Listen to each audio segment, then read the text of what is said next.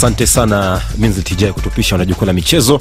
Mimi ni jason sagini kuna mwenzangu paul nzioki kwamba tunafahamisha mengi ikiwemo basi draw ya michano ya bingwa barani afrika lakini pia eh, ligi za ukanda ambapo leo kumekuwa na meshimiji dabi kule ka taifa la kenya nairobi ambapo kwamba gormahi amepata ushindi wakipiga afc lopa lakini ugenoni kwamba kombe la dunia la mwaka 2030 itaandaliwa kati ya mataifa sita zungumzia barani afrika eh, barani uropa na pia barani amerika kusini. Hili jukwaa la michezo. Karibu sana tamati tutatusikiliza pamoja. Pia na wachambuzi wetu kwenye ukanda unazungumzia victor akiwa kule tanzania pia benjamin kasembe akiwa taifa la drc kule goma.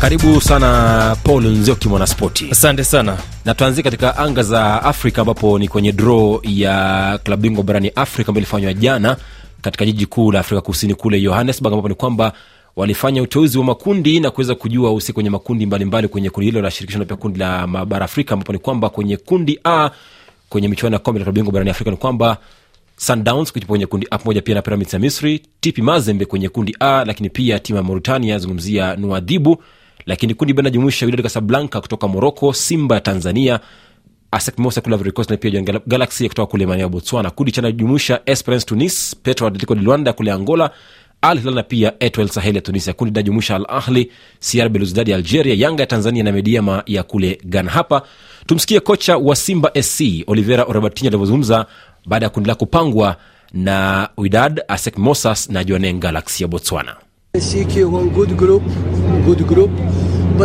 Ni kundi nzuri, lakini michuano ya bara haina mechi rahisi, ila napenda mechi kubwa kubwa, mechi za dabi, hisia za mashabiki uwanjani, na nadhani Simba itakuwa na nyakati bora msimu huu. Wapinzani wetu hawatutishi, sababu tupo kwenye msururu mzuri wa matokeo na kikosi kiko thabiti zaidi. Sauti ya kocha huyo wa simba sc robertinho olivera akizungumzia basi makundi ya makundi yaliyopangwa simba kwenye kombe hilo la klabu bingwa barani afrika. Ni kwamba situelekee kule tanzania mwanza aliko mchambuzi wetu victor alute.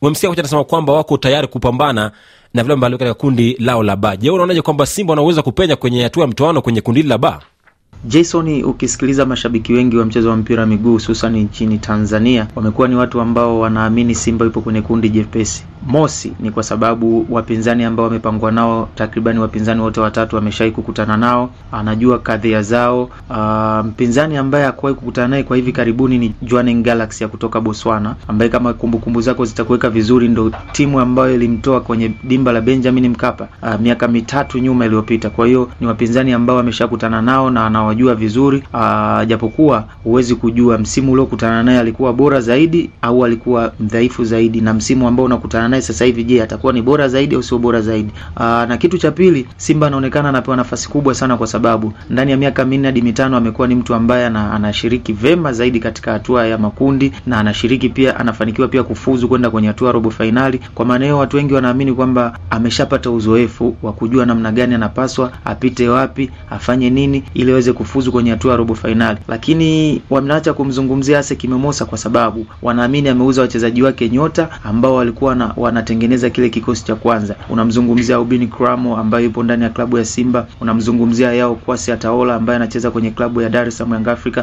unamzungumzia Pacome Zuzwa ambaye alikuwa ni MVP wa ligi ya, ya, ya, ya Ivory Coast. Kwa maana hiyo, Ole Ndoli, mi naamini kwamba Simba anapewa nafasi, lakini asipochanga karata zake vizuri kwenye grupu lake, basi sioni nafasi yeye moja kwa moja kujihakikishia kwenda kwenye hatua robo fainali kama watu wengi wanavyoamini.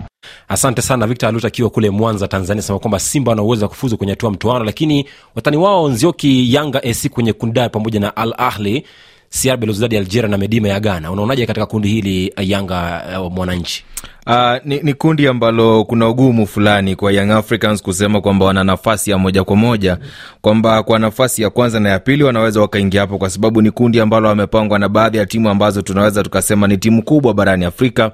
Ukiangalia Al Ahly yenyewe wanaongoza kwenye rekodi ya kushinda taji hili mm-hmm. barani Afrika. Kwa hivyo kwa hizo rekodi zao, ina maana kwamba wamecheza katika kila pembe ya bara Afrika. Wanajua tukienda kucheza Afrika Kusini mazingira yanakuwaje, tukija kucheza Afrika Mashariki, Afrika ya Kati na kaskazini kaskazini kwao inakuwaje? Kwa hivyo inakuwa ni vigumu. Ukiangalia CR Belouizdad sio timu ya kubeza. Hii unakumbuka rekodi zake na Gor Mahia magoli saba? Ndio. ni timu ambayo ikikutana na timu kutoka Afrika Mashariki inakuwa ni timu eh, ngumu kidogo lakini kwa mediema niseme ndi atakuwa mnyonge wa kundi. Eh, huyu ndi atakuwa kila mmoja anaanguka kwake.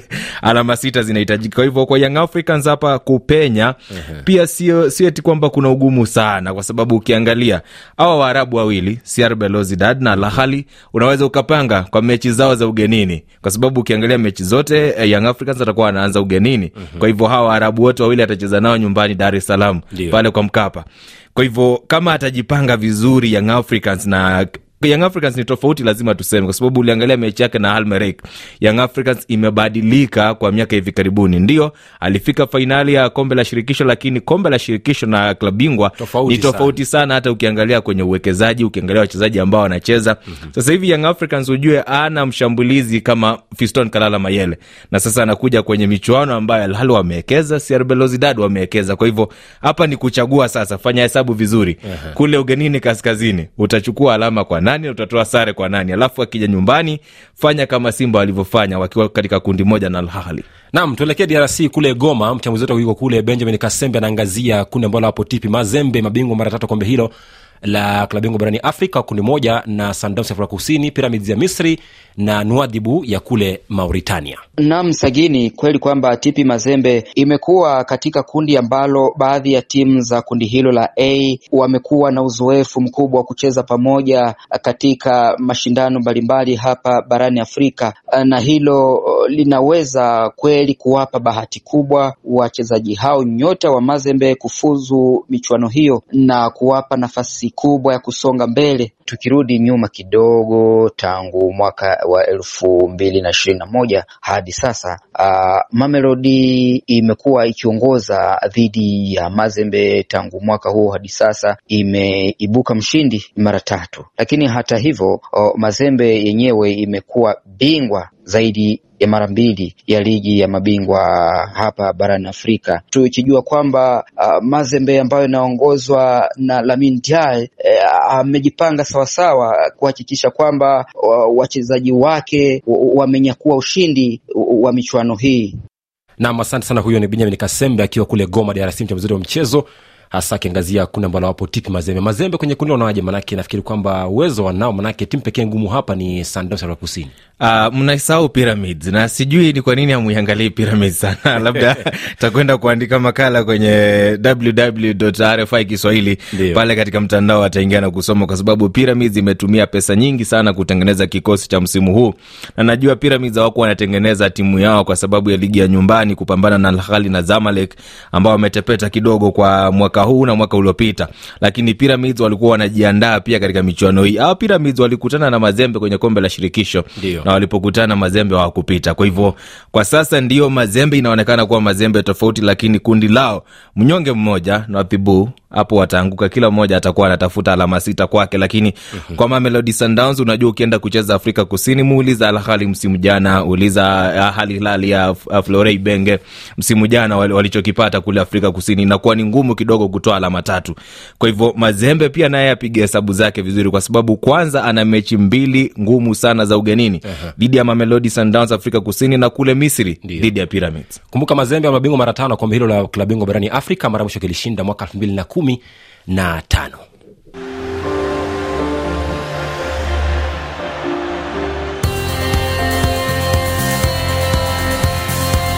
nama ukiwa goma ni saa 11 dakika 45 saa za jioni.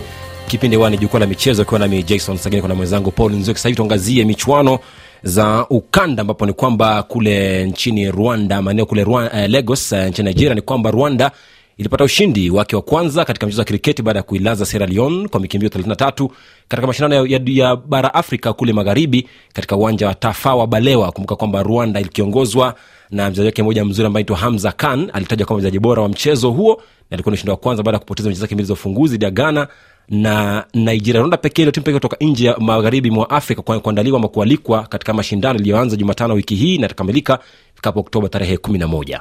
Hivi karibuni naona tutaanza kuzungumzia mchezo wa kriketi hupo afrika kusini na rwanda peke yake barani afrika kwa sababu pia ukiangalia namna ambavyo mataifa hayo mawili alianza kucheza mchezo wa kriketi inatokana na kuna histori, historia ya vita pale mm. ukizungumza rwanda vita vya wenyewe kwa wenyewe na ukizungumza pia kule afrika kusini eh, kulikuwepo na vita ambavyo vilifanya waanzishe michuano ya kriketi lakini eh, kando na hilo eh, rwanda pia itakuwa mwenyeji wa mashindano ya bas, eh, voliboli kwa ukanda huu wa, wa afrika mashariki wa, kwenye mi, mi, misimamo ya barani afrika kwenye voliboli huwa wanasema ni ukanda wa tano ambao unajumuisha nchi kumi na mbili burundi jibuti misri eritrea ethiopia kenya rwanda somalia sudan kusini sudan tanzania na uganda ambao wanatarajiwa kutoa takriban timu 30 mashindano yataandaliwa katika uwanja wa bk arena uh, pale kigali na kumbuka mara ya mwisho alifanyika mm-hmm. mwaka 219 na rwanda inatarajiwa kuwakilishwa na klabu ya gisagara mm. uh, na reg pamoja na Polisi e, na kwa upande wa wanaume huko sasa ongeza apr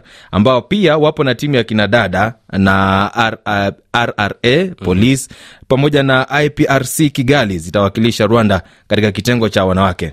Nam ni kwamba basi kuangazia sasa hivi soka katika ukanda wa afrika mashariki kwamba kule kenya kumekuwa na mchezo mmoja mkubwa debi la mashemeji ambapo ni kwamba gormahia imeshinda afc leopards mbili kwa bila ugani kasarani jijini nairobi nchini kenya. Ni kwamba ni ushindi E, wangapi? Ushindi wa thelathini na mbili kwa timu ya gormaya kuweza kuipiga e, afc leopards baada ya kuwachapa msimu jana e, mwezi mei katika mchezo wake wa kwanza kuweza kupata ushindi kwa afc leopards baada ya kuwa nje kwa kushindwa kuipiga gor kwa miaka saba iliyopita. Ni kwamba pia kumekuwa na michuano kadhaa kando na mchezo huo ambapo ni kwamba klabu ya Murang'a siri imeweza kuilaza sofapaka mbili kwa bila wakati police fc chini ya kocha mpya loga pata ushindi wake wa pili mfululizo baada ya kupiga city stars goli moja kwa bila. Urinzi stars nayo imepiga sharks goli moja kwa bila katika mchezo uliochezwa leo jioni. Kule rwanda kumekuwa na michuano kadhaa ambapo marines imetoka sare mbili mbili na rayon sports ya kule rwanda. Je kulikoni burundi drc na kule tanzania? Kule burundi michuano miwili imechezwa. Heglenoa dhidi ya kayanza wamepata ushindi wa magoli mawili kwa sifuri. Timu ya majeshi musongati wamepata ushindi pia dhidi ya dynamic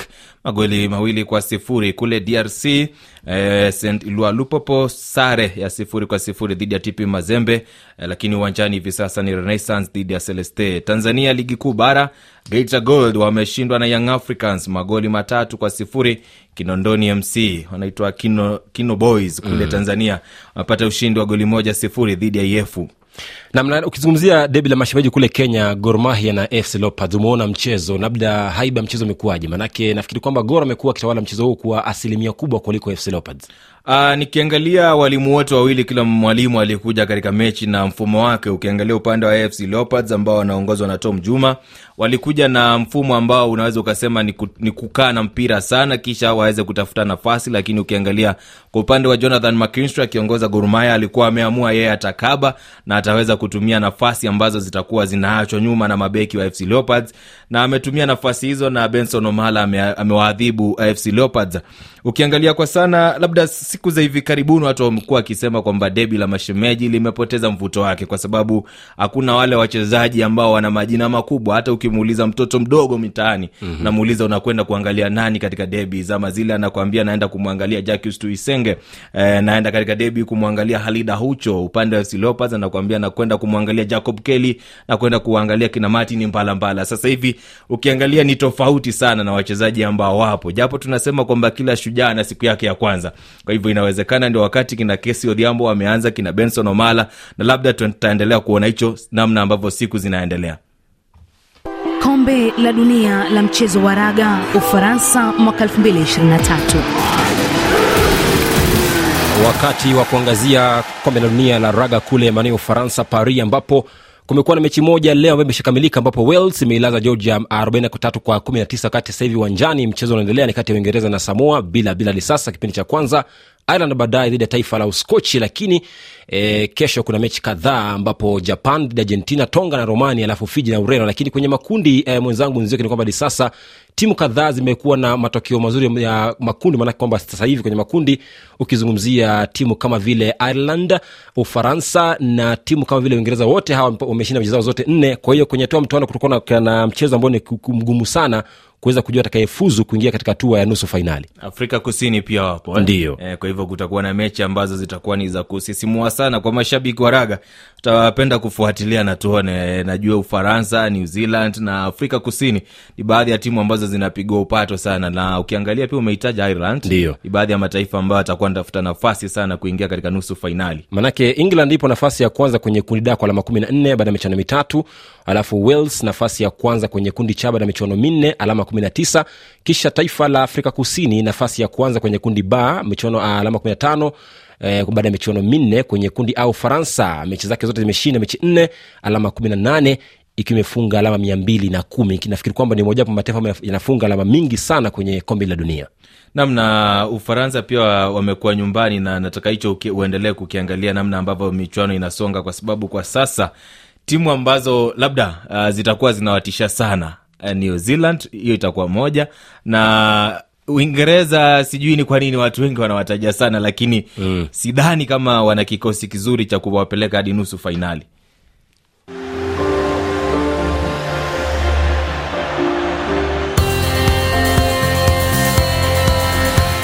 nama ukiwa mogadishu kampala dar es salaam na nairobi kenya ni saa 12 dakika 51 jioni kipindi wana jukwaa la michezo.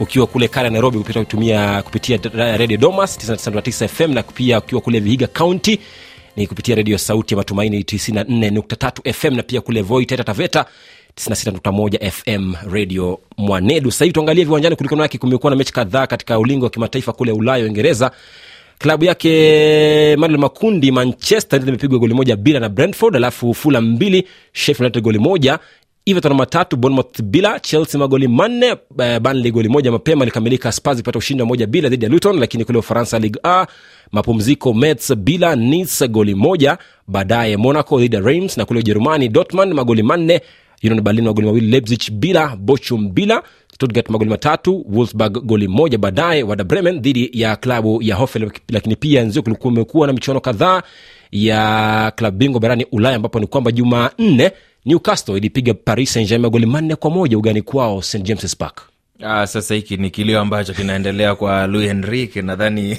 watu walimwangalia sana Kylian Mbappe kwenye mechi hiyo na wakajua kwamba ni kweli huenda kilichokuwa kinasema kwamba Lionel Messi na Neymar walikuwa wanamtengenezea nafasi nyingi za kupata magoli, huenda ilikuwa ni ukweli, kwa sababu kwenye ile mechi alikuwa butu kabisa la japo eh, Trippier alifanya kazi kubwa sana kuweza kumkaba, lakini si kuona nafasi kubwa ambazo walitengeneza Mbappe na eh, uh, kijana ambaye wamemtoa. Ujerumani Eh, Dembele Dembele. pia na kuna Kolomwani pia sikuona nafasi kubwa ambazo walikuwa wanatengeneza, na ni kama hawakuja Uingereza wakijua namna ya kucheza na Newcastle, kwa sababu Newcastle walitumia mfumo mmoja tu. Sisi tunajua tuna wachezaji warefu, kwa hivyo nafasi ambazo tunaweza tukatumia kwa mipira ya juu tutazitumia vizuri. Wao walijaribu kutengeneza nafasi kwa kucheza uh, touch nyingi kwenye uwanja, lakini hilo alikufanikiwa. Alikufanikiwa. Sasa wakirudi nyumbani uh, sijui amba, kitu ambacho kinamngoja Luis Enrique ni kipi?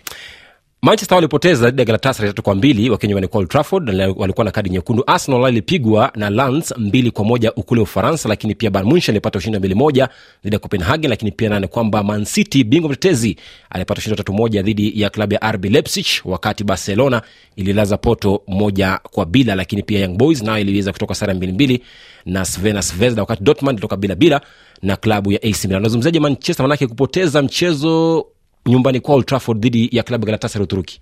Eh, bado sijajua kama Man United walikuwa wamejiandaa kuja kupambana kwenye michuano ya klabu bingwa kama mm. inavyoonekana. Ndio Arsenal walishindwa, lakini katika mechi yao ya kwanza ungeona timu ambayo imejiandaa kuja katika michuano ya klabu bingwa. Kwa hivyo kwa United ni msururu tu wa matokeo mabovu ambao unaendelea, japo Erik ten Hag ameendelea kusema mm. United lazima iwe Man United ambao watu waliijua zama za, za Alex Ferguson. Naam, ni kwamba kwenye kombe la dunia ni kwamba kombe la dunia la mwaka 2030 litaandaliwa katika, katika mataifa sita na ni bara tatu hizi nazungumzia Uruguay, Argentina, Paraguay, Morocco, Ureno na Hispania, na ni kwa mara ya kwanza kombe la dunia kuandaliwa baina ya mataifa matatu ama bara tatu zungumzia Amerika Kusini, bara Afrika na bara Uropa, na ni kwamba kombe la dunia litaandaliwa, mechi tatu za kwanza zitaandaliwa katika uga ama katika viwanja vya Uruguay, Argentina pia Paraguay, lakini michuano hiyo itakuwa inaadhimisha miaka mia moja tangu kuasisiwa kombe la dunia mwaka 1930 wakati kwamba Uruguay iliweza kupata ushindi wa kombe hilo kwa kuandaa kombe hilo. Sasa hapa maswali yanakuwa mengi, japo mpango wa Gianni Infantino, rais wa FIFA, unaonekana wazi kwamba anataka kuunganisha dunia, kwa sababu amesema tunataka kuunganisha dunia ambayo imegawanyika mm. Lakini vipi kama Moroko wana mechi ambayo inafaa icheze Uruguay? mm-hmm. Watasa, mashabiki watasafiri kutoka bara Afrika Moroko waelekee Uruguay, kisha warudi tena Afrika Moroko kwa mechi zao, na uh, vivyo hivyo kwa Hispania kama wana mechi zao wanakwenda kucheza kule argentina itakuwaje? Nafikiri mechi za kwanza tatu ndizo zitaandaliwa katika viwanja vya amerika kusini mm-hmm. alafu zitakazofuata zinaandaliwa katika mataifa ya uh, ureno uhispania na pia kule taifa la na kama hizo mechi zinazihusu hizo timu ambazo zinaandaa. Hasa zitapangwa vizuri lakini kwamba pia kando na hayo ni kwamba paul pogba amefanywa vipimo vya pili na kupatikana kwamba bado ametumia dawa zisimama misuli baada ya kufanyiwa vipimo vya kwanza vya afya. Unazoje kwa manake eh, juventus klabu yake nyumbani ya italia uh-huh. imesitisha malipo yake klabuni humo. Ah, safari imeisha na hilo nilikuwa nalitarajia kwa sababu nilipoona hiyo taarifa nilijiuliza basi hiyo kandarasi itafanyiwa nini na juventus? Tusubiri tuone itakavyokuwa baadaye katika makala ya jukwaa la michezo. Kesho pia ni siku manake itakuwa hapa. Ni kwa mwenzangu paul nzioki niseme asante kwa kuwa nasi. Mpira unarusha kwake mizrijai kukamilisha matangazo jumamosi ya leo Na msikilizaji, nami nitamatishe matangazo. Miongoni mwa habari tumekuwa nazo jioni hii, waziri mkuu wa Israeli Benjamin Netanyahu asema nchi yake ipo vitani kufuatia mashambulio ya kundi la Hamas. Watu 15 wauawa katika kijiji cha Kiangisi wilayani Masisi, mashariki mwa DRC. Na wito wa utulivu watolewa na wadau mbalimbali kuelekea uchaguzi mkuu nchini Liberia.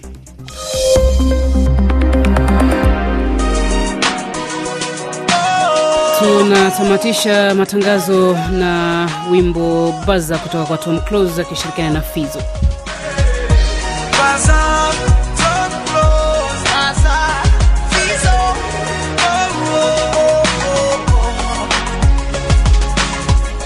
ndashaka kuvuga amagambo akabura ndahimba ngo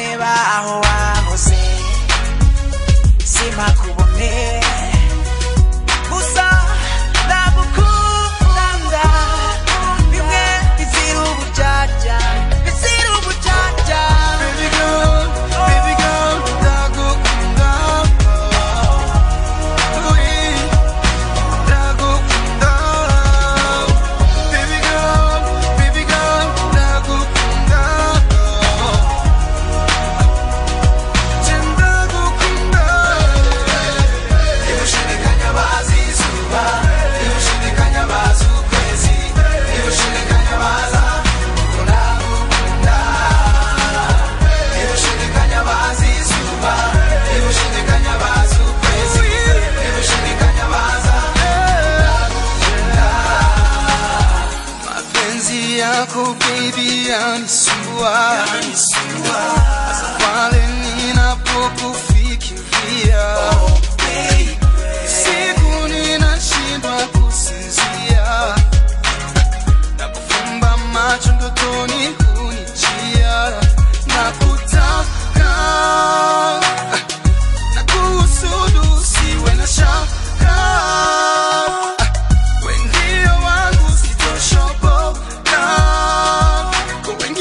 wengine masista penzi lako tamu kama vile sali napelamba moyoni na kuwa shwari kuwa nawe minajiona tajiri waliobaki wote misi wajali Wimbo huo unatutamatishia matangazo jioni hii. Shukran kwa wote waliofanikisha matangazo haya. Msimamizi wa matangazo amekuwa Victor Abuso na fundi wa mitambo Vital Mugisho. Jina langu Minslet Ijai. Matangazo mengine kwa lugha ya Kiswahili kesho asubuhi saa moja na nusu Afrika Mashariki. Kwa heri.